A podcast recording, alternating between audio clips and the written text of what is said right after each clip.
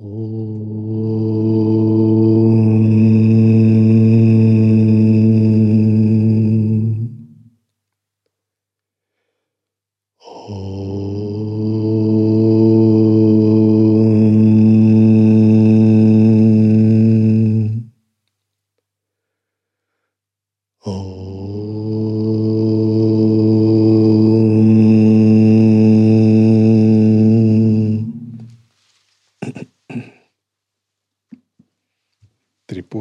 Рахасия, Махатмия Канда.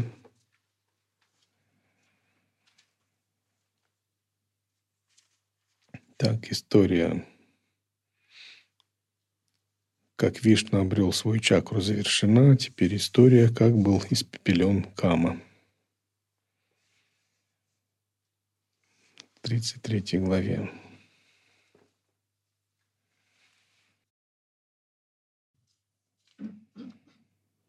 Испепеление Камы. Это история очень много раз обыгрываемая в разных Пуранах. Очень важная, но мало кто ее понимает, что испепеление Камы – это освобождение эго, растворение эго в свете просветления, в свете тапаса.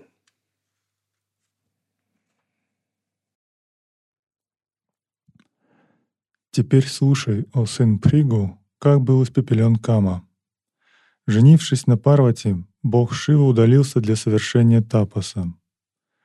По прошествии долгого времени великий владыка Дайтиев по имени Тарака и Шурападма, совершив второй тапас, суровый тапас, обрели силу и власть над восемнадцатью мирами. Побежденный им владыка богов Индра предстал перед Творцом в окружении сонма богов. Увидев Шакру таким, потерявшим власть над тремя мирами и смиренно стоявшим, тот сказал владыке богов. «Слушай, Шакра, этот великий владыка Датьев, наделенный великой силой, и Шурападма представали передо мной и раньше. Ни ты и никто другой их победить не может, кроме сына Махадева, с вами, Надха.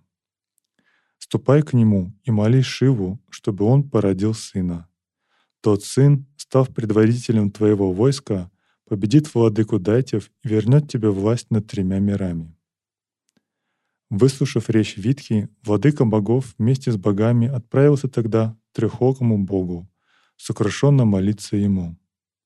Придя к богу богов, синешеему господину Умы, владыка богов увидел его, умиротворенного, вместилище всего, которому служило множество мудрецов во главе с Аннакой и прочими, полными благости, с незапятнанными спокойными умами, подобными водам осенних туч.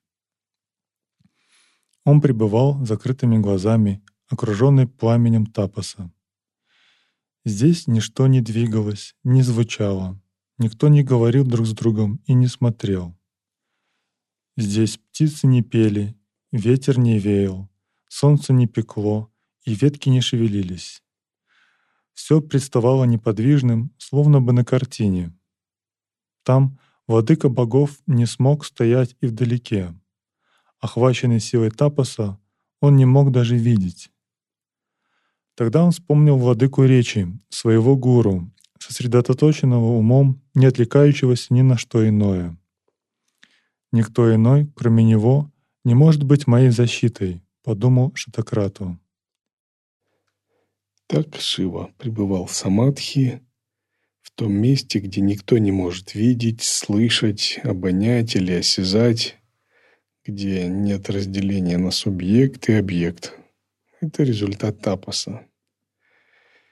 Если вы практикуете тапас правильно, а правильно означает, что вы возноситесь над пятью оболочками в своем восприятии, понимании – вы проникаете сквозь сон без сновидений в измерение Турья. Это происходит благодаря восхождению под хьяном, или, если говорить языком классической индуистской традиции, йога-сутры, Савитарка самадхи, нирвитарка самадхи, савичара самадхи, нирвичара самадхи. Затем сананда сасмита. Все это стадии сампраджнята самадхи. После них наступает асам праджнята самадхи. Другие термины – нирвикальпа самадхи. Еще другие термины. Сам праджнята называется сабиджа, а сам праджнята называется нирбиджа, то есть семенями без семени. И вот в этом самадхи, которая достигается как результат перехода от сабиджа к нирбиджа самадхи, сампражнята к сампражнята, переживается чистое измерение турья. И это называется такими терминами, если брать 16 уровней сознания. Турья Джаград, Турья Свапна, Турья Сушупти, Турья Турья.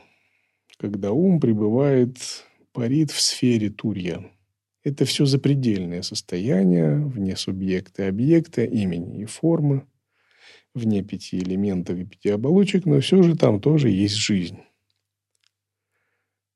Как в том фильме «Есть ли жизнь на Марсе? Нет ли жизнь на Марсе?» то науке неведомо. И вот никакая мирская наука не может добраться до этого состояния.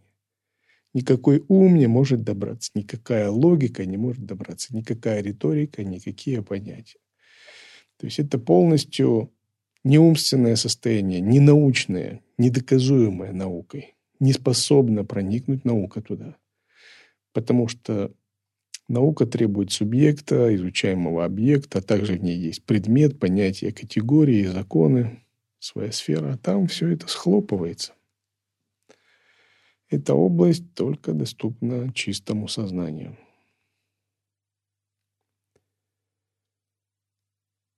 И вот измерение турия, оно закрепляется в сознании в момент самадхи. Затем йогин понижает свое сознание, оставляя память о туре и оставляя непрерывность удержания турьи, открыв глаза и впуская в свое видение работу ума и двойственное восприятие. Таким образом, происходит нисхождение турии в другие оболочки. Это значит, Турия проникает в сон без сновидений в оболочку Анандамая Коша. Потом она проникает в тонкое тело, в астральную оболочку. И это называют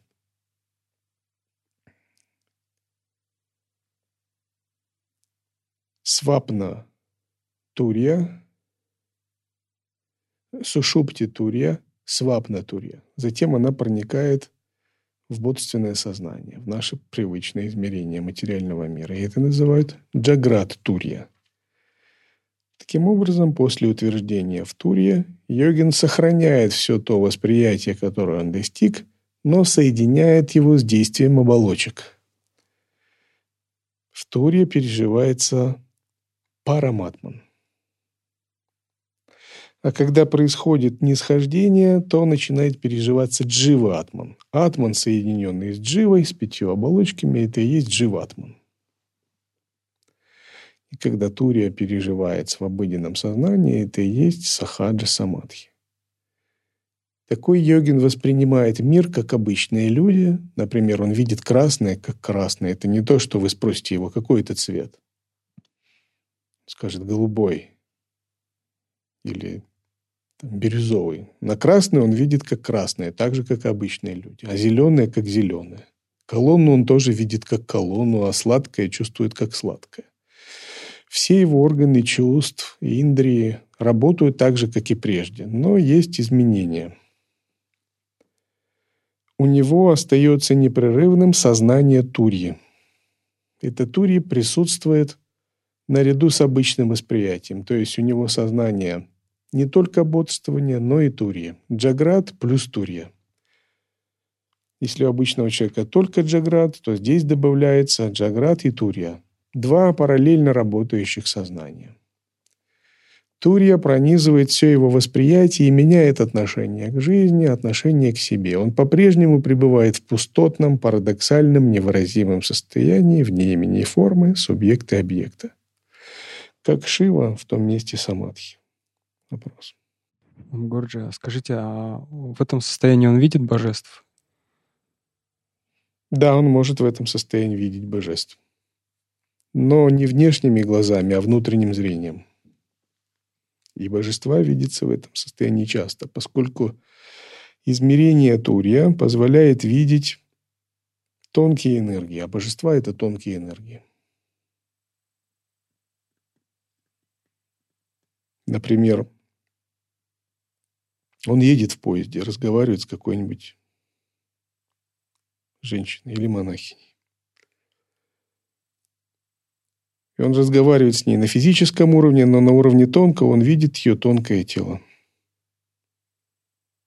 И в момент разговора он видит в своей области аджны чакры. Как Лакшми проявляется какими-то атрибутами. Он говорит, ага, вот понятно, кто ты такая, намасте тебе. И едет дальше. Или он может извлекать тонкое измерение спанды из внешних объектов, из восприятия. Спанда Шакти, которая излучается из всех объектов. Все объекты вибрируют.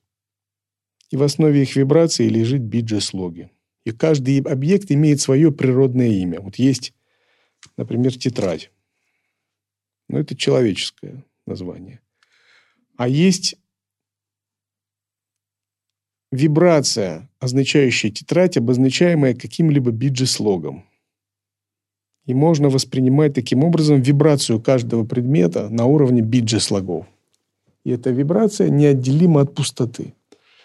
По сути, это вибрирующая пустота со своей частотой и выражаемой биджи-слогом. Это тоже вибрирующая пустота, и в ней есть напряжение биджи-слога. Фактически весь материальный мир, который, как нам кажется, отдельный и материальный, есть пустота, с разного рода напряжениями, звуковыми вибрациями, колебаниями, выражаемыми биджа-слогами. Поэтому измерение Турия позволяет глубоко проникать в видение реальности. А значит, породив напряжение в каком-то участке этой пустоты и времени, можно что? Изменить ситуацию, а можно материализовать новую ситуацию даже. или создать что-либо. Все зависит от силы тапоса и навыков. Это другое видение, оно может практически помогать в жизни, давая сахаджи ситхи. Точки джняна йоги оно дает возможность всегда видеть Бога, не вовлекаться ни во что и всегда пребывать в недвойственном воззрении и созерцании, то есть в правильном самоосвобождении. Здесь не надо упражняться в самоосвобождении, оно происходит само само пребывание в этом состоянии гарантирует самоосвобождение при условии, что йогин этого не теряет. И только он так подумал, перед Шатакрату явился царь йоги. Увидев явившегося гуру, обрадовался владыка богов. Затем Индра удрученно голову склонил к его стопам и, сложив руки, сказал беспомощности и страданий.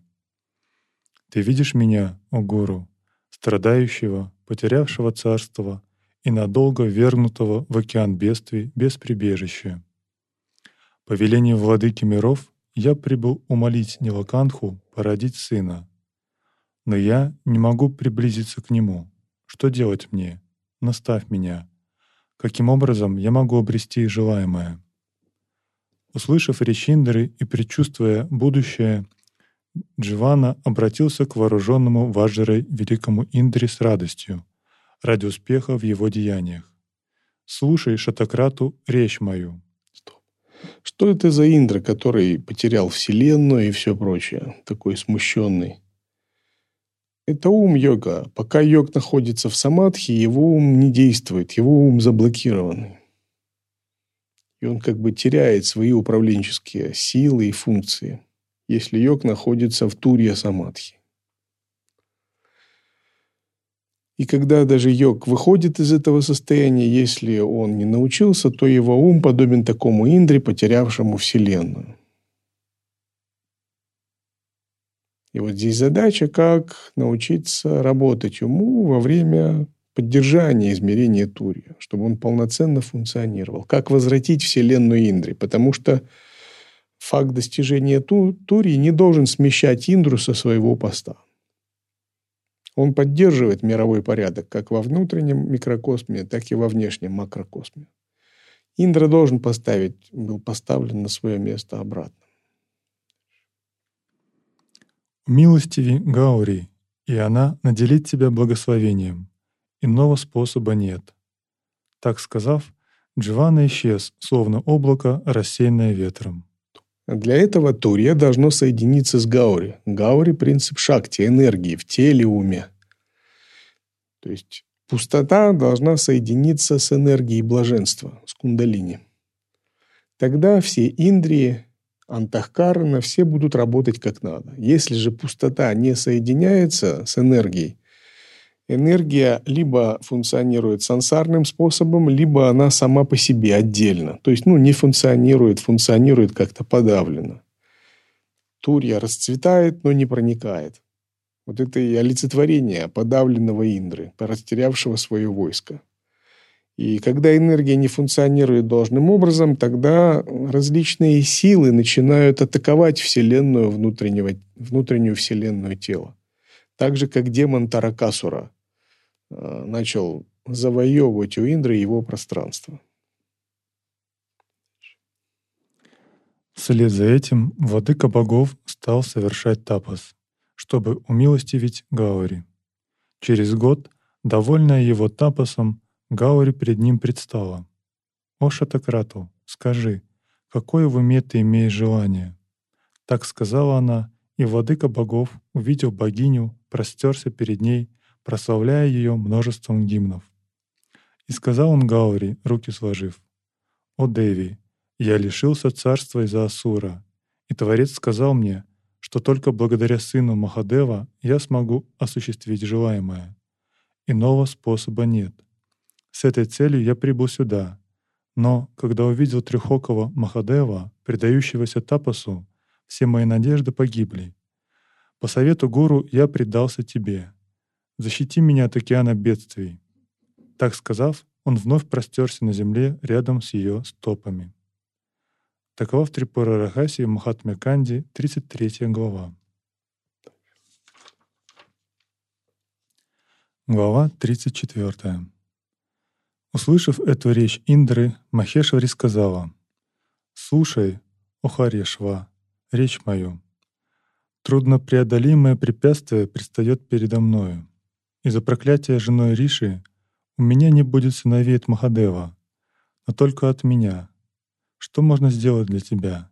Это полностью невозможно. Услышав речь Гаури, Шак рассказал со сложенными у груди ладонями. «О, Деви, как случилось, что ты была проклята? Ты, почитаемая всеми мирами. И как Махадев был проклят? Поведай об этом мне. Это удивительно, о возлюбленная Шанкары. Что такое проклятие вообще? В более широком смысле. Не тогда, когда кто-то дует на зерна с гневной мантрой и кидает, или на воду и так окрепляет, или когда кто-то чертит диаграммы и колдует в магическом круге. В целом проклятие – это энергия тамаса, наделенная импульсом раджаса, которая внедряется в ваше тонкое тело. Все, что грубое, несет тамас и раджас грубый. Нечистая энергия нижних татв, которая входит в вашу судьбу. И вся черная магия, черная магия Абхичара – это искусство э, боевой магии. Так же, как у воинов, кшатриев есть копья, мечи, что-то плотное – пули, бомбы, ракеты и снаряды, которые они пускают во врагов. На тонком уровне есть способы уплотнять энергию с помощью мантр, визуализации, ритуалов и посылать их во врагов, разрушая врагов. Это называется одно из шести тантрических искусств Марана. Хотя нам, йогам, это строго запрещено в силу обета Ахимсы. Но такие есть э, магические искусства – и в подземных мирах есть великий Маяви, глава всех колдунов и волшебников, который обучает всем этим искусствам. Это и есть проклятие. То есть, когда кто-либо посылает негативную энергию. На вопросы Хари Буланного она рассказывать начала. «Слушаю, Шакра, как мною было обретено проклятие вместе с Шивой. Прежде, когда я пребывала в доме Химавана, отца моего, я отправилась с подругами в лес. Тогда было время осени, и я пожелала взглянуть на лесные красоты. По приказу отца тысячи охотников сопровождали меня ради моей защиты. Пришла в лес я и обнаружила прекрасную лань, невиданную мною прежде, которая предавалась любовному соитию с оленем-самцом. Ради игры я приказал охотникам доставить их мне. Лань плакала и вздыхала, а олень сказал так. «Я — Сухотра, принадлежащий роду Кашьяпы, предающийся тапосу в этом лесу вместе с моей женой, дочерью Барадваджи. Увидев совокупляющихся ланей, я при, принял облик оленя ради любовного наслаждения. Она приняла облик лани. Не обращ... То есть это были на самом деле не олени, а ситхи, принявшие тела оленей, которых по ошибке захватили царские слуги. В этом мире множество живых существ, и у них есть свои интересы, своя карма, свое видение мира и свой статус в мироздании, своя магическая сила и свое понимание. И бывает так, что человек неосознанно вредит этим существам и зарабатывает себе проклятие. Такое часто бывает. Грибники пошли в лес, намусорили, поломали ветки, разозлили духа леса, того, кого называют лешей. Он наслал на них проклятие. Они блуждали 8 часов, не могли найти тропу, как один из вариантов. Или приехали браконьеры и начали глушить рыбу динамитом в озере. Дух воды наслал на них проклятие. Приехали лесорубы, там лесные духи, феи. Они весь лес под корень, это их дом, снесли их дом. Кому это понравится? То же самое. И люди создали производство, жгущая пластмасса, какой-то мусор сжигающий, очень едкий ядовитый запах, дым от сжигания каких-то там полиуретановых, пластиковых больших масс. Дым засоряет атмосферу. Дакини начинают беспокоиться, насылать на людей болезни. И часто интересы живых существ пересекаются. И мы не знаем этого, мы не видим. Но такое происходит часто. Человек пошел в лес под дерево, помочился. На дереве обитают духи. Это их дом. Он пришел, и он не видит. И такие духи называют людей слепыми. Люди не видят духов, духи видят людей. Тоже наложили проклятие, у него болит там что-нибудь. И это часто бывает, интересы человека и людей пересекаются. И человек ведет себя необдуманно. Я уже не говорю про проклятие животных от охоты, когда тоннами убивают животных. И интересы людей и других живых существ пересекаются, и в результате пересечения какие-то стычки мелкие, боевые действия проходят. Вот такое может быть, такие проклятия может быть. Потому что каждое живое существо имеет свои представления о жизни. Мир не антропоцентричен, свою систему координат, свою волю. И важно действовать так, чтобы не сильно нарушать эту волю, не сильно приносить проблемы себе окружающим. Быть в гармонии со всем мирозданием – это и есть философия Ахимсы. Вопрос? Он Гуруджа, а как вот вы говорите, дакини насылают проклятия, но они же должны быть как бы, ну, они мудрые. Бывает не только на дакини, но и наги. Из подземных миров то же самое. Шахтеры роют шахты. И когда они переходят какой-то предел, там раз взрыв на шахте. А причина, хотя все по технике безопасности делали, э, ну, что-то нагов задели, или, может, гухьяков, спутников куверы. Потому что гномы, это, знаете. Но у них ведь тоже какой-то определенный смысл должен быть в том плане, что а, тут горит завод, да, с резиной, а там люди болеют, и ничего не меняется, по сути, как бы это не ради мести же проклятия, там ведь какое-то благословение Нет, должно быть заложено, чтобы там Какие одумали. благословения? Это ну, самооборона. Да. Они думают, часто такие существа эгоистичны, у них нет никаких понятий благословения. Они отстаивают свои интересы. Вот бык. Если вы заденете быка и раздразните, он начнет бодаться. Какие благословения? У него есть своя сфера и принцип «не лезь э, в мой огород». Вот и все. Это как животное. У них свой менталитет. Они же не садху.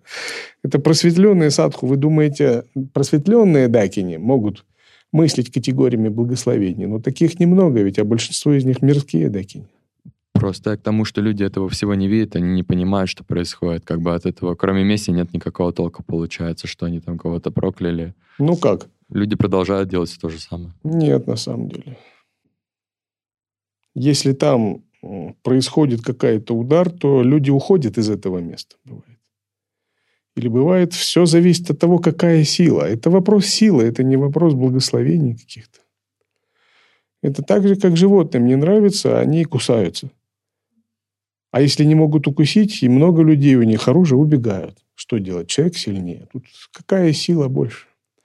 Но те, кто более развиты, конечно, те пытаются как-то духовно повлиять на людей, просветить, там, прийти в снах их, там, еще как-то там, объяснить им что-то.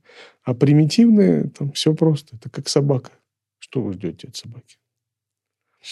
Те, кто помудрее, они могут прийти к человеку, устроить ему какую-то игру.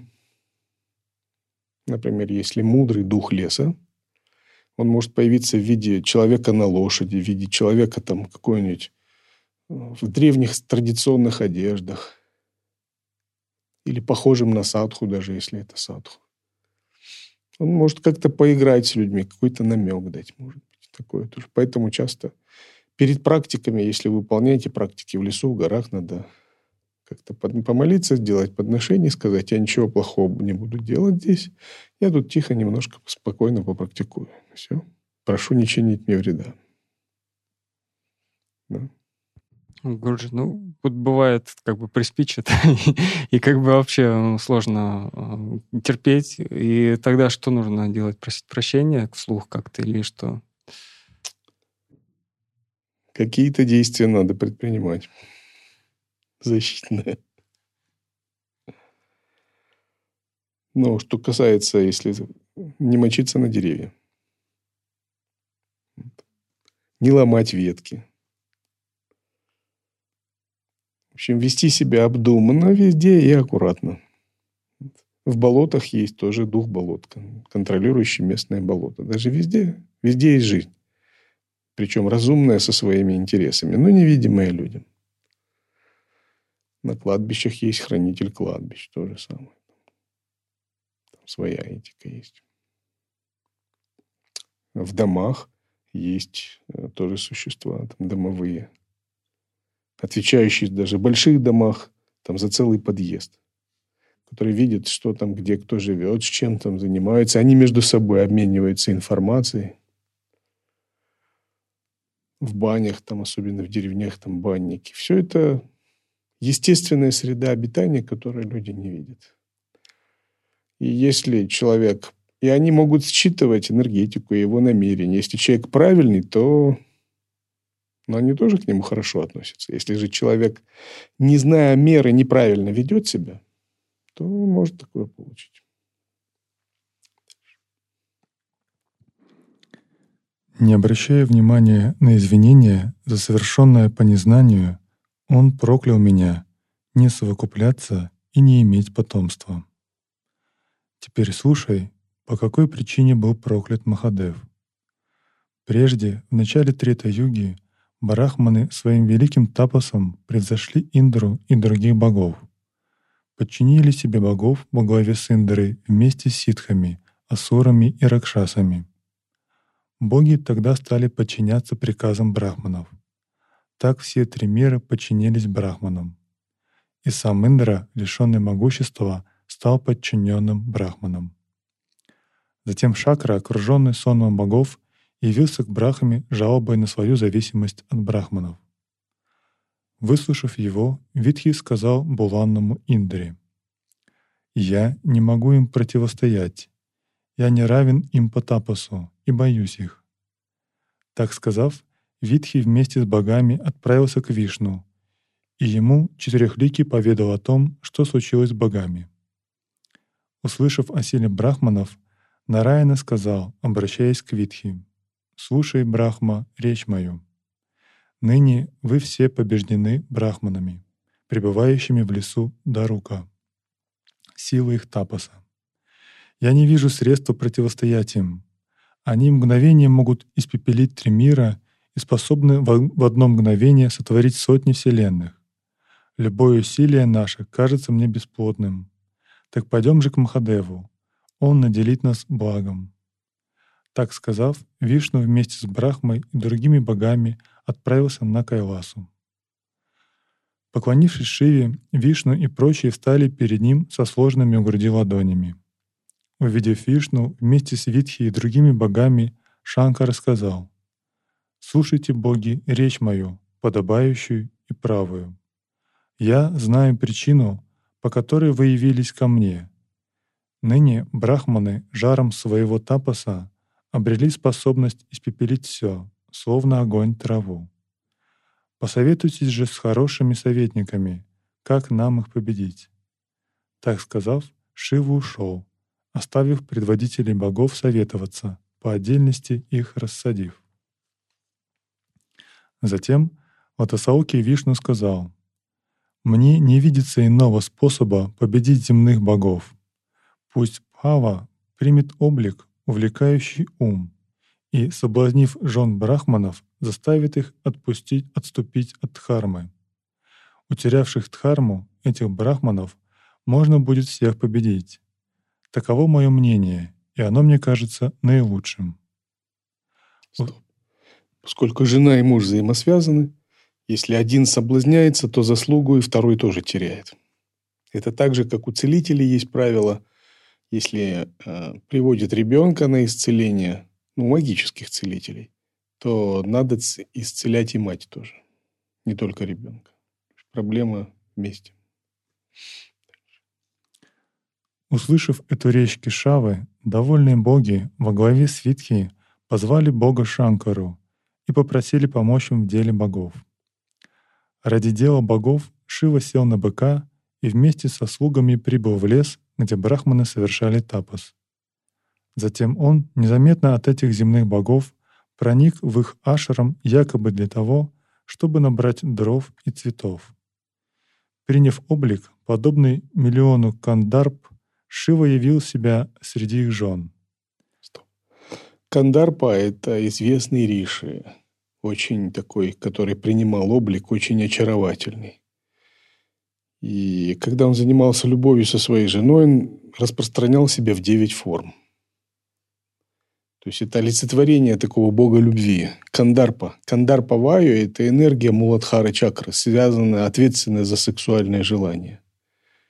И Шива здесь принял облик такого кандарпа, очень привлекательного, такого сексуального человека. Это есть кандарпа, от кандарпа ваю. Энергия красного цвета, такого багряного, бордового в Муладхара чакре. Она ответственна за жизненную силу, продолжительность жизни, такая фундаментальная корневая энергия. Заметив его, жены брахманов Сраженные стрелами камы, последовали все за ним, забыв о детях и домочадцах, очарованные Шивой. Шива же, окруженный ими, отправился в другой лес. Шанкара любовной игрой очаровал их. Совокупившись с Шивой, они все забеременели. Насладившись женами брахманов, сказал Бог, держатель лука Пинаки, «Ступайте скорее по вашим домам, Мужья ваши волнуются. В другое время мы снова сойдемся. Сейчас наступает вечер. Услышав сказ сказанное Шанкарой, жены мудрецов отправились по домам в страхе перед мужьями за свои деяния. В это время толпы мудрецов явились в дома за плодами, цветами и дровами и обнаружили, что жены их переменились. Увидев, что все их жены беременны, Мудрецы силой своего тапаса поняли, что это сделал Махадев, и пришли в гнев. разгневанные мудрецы отправились к Махадеву, желая испепелить его. Увидев идущих мудрецов, быкознаменный Махадев бежал. Увидев убегающего Бога, скрывающегося на небесной дороге, толпы мудрецов в гневе прокляли его. «Поскольку ты, похотливец, испустил семя в чужое поле, да не сможешь ты его испустить в других женщин. И этот лингам, который ты обесчестил наших жен, которым ты обесчестил наших жен, да отпадет перед нами. Так, о Индра, он был проклят брахманами, и поэтому, о царь богов, у него не может быть потомства. Выслушав речь Парвати, Индра с почтением спросил. «О Деви, я услышать желаю, что сделал Шива потом. Как был отсечен его лингом? И что случилось после?» На вопрос, заданный царем богов, Деви ответила владыке небес. После проклятия лингом Шивы, пребывающий в небе, стал падать с высоты небес. Увидев падающий лингом, Брахма обратился к Вишну. Если этот лингом Шулина упадет на землю, то земля расколется на сотни частей, без сомнения. Нет в мире иного удерживающего, кроме тебя, Охари. Чтобы не произошедшее пока потрясение Земли успокоить, удержи его, а я удержу тебя, принявшего форму Йони. Так сказав, первопредок Брахма принял форму Питхи, а сверху его разместился Лотосауки Вишну в форме Йони. Нижняя часть лингама Питхи – это Брахма, потом Вишну, а сам Шива – это лингам. Затем лингам мгновенно упал в середину йони. Упав, он йони быстро пронзил. Пронзив йони, он вошел в середину питхи. Брахма и Вишну удерживали его с великой силой. Но он, дрожа, прошел дальше сквозь землю до Расаталы, где его удерживал Хари в облике Шеши. В это время бог Шамху пришел в ярость. От его гнева из его третьего глаза вырвался огонь и начал сжигать Вселенную. Сжигаемые все миры пришли в смятение. Затем боги, Гандхарвы, Видятхары, великие змеи, ситхи, сонмы предков, все боги и мудрецы прославили Нилаканху, гневного Шиву, уничтожителя времени. Когда бог Шива не мог успокоиться из-за отсечения линги, тогда Брахма сотворил ему лингом. Увидев, что у него снова появился лингам, Махешева пришел в спокойствие. Вишну прославил его и, кланяясь снова и снова, сказал, сложив руки, «О Махадев, владыка Вселенной, защити миры, движущиеся и неподвижные, уничтожаемые огнем Твоего гнева. Устрани его, Твой упавший лингам мы будем всегда почитать». Так сказав, Матасауки совершил лингапуджу со множеством подношений, почтив его как подобает, обойдя, поклонившись и произнеся удивительное прославление. Затем, вслед за тем, Пхав успокоился. Благодаря лингапудже. Подойдя к Вишну, он к нему обратился. «Слушай, о Вишну, речь мою. Поскольку я был почтен тобой в этом лингаме впервые, то это не мирское действие оно приносит мне удовольствие. Отныне и теперь, благодаря почитанию Лингама, я буду доволен тобой, о Вишну, и всеми людьми. Пусть все боги и смертные установят меня в форме Лингама, и там, где он будет, там я пребывать буду рядом. Брахма — сущность Питхи, Вишну — Йони, я — Лингам. А сущность этих трех есть форма Верховного Ишвары — именуемого, именуемого четвертым Турия. Так сказав, Трихоки Шамху сам постил свой собственный лингам. Брахма, владыка богов, и все боги совершили ему поклонение. Таково великое деяние Шивы, поведанное тебе. Также поведано мной о причине его проклятия. Такова в Трипура Рахаси, Махатмя Канди, 34 глава. Вопрос. Гурджа, а что значит брахманы победили вот всех богов там и подчинили в себе Индру и всю Вселенную? То есть брахманы — это сознание, ну как, мудрость человеческая или вот как это понять? В смысле субъективного микрокосма?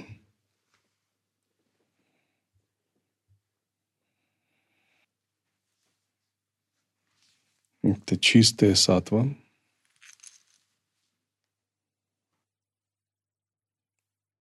Наделенная сильной волей.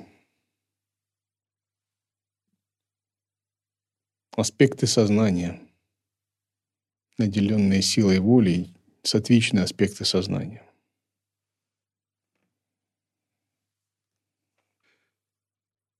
О.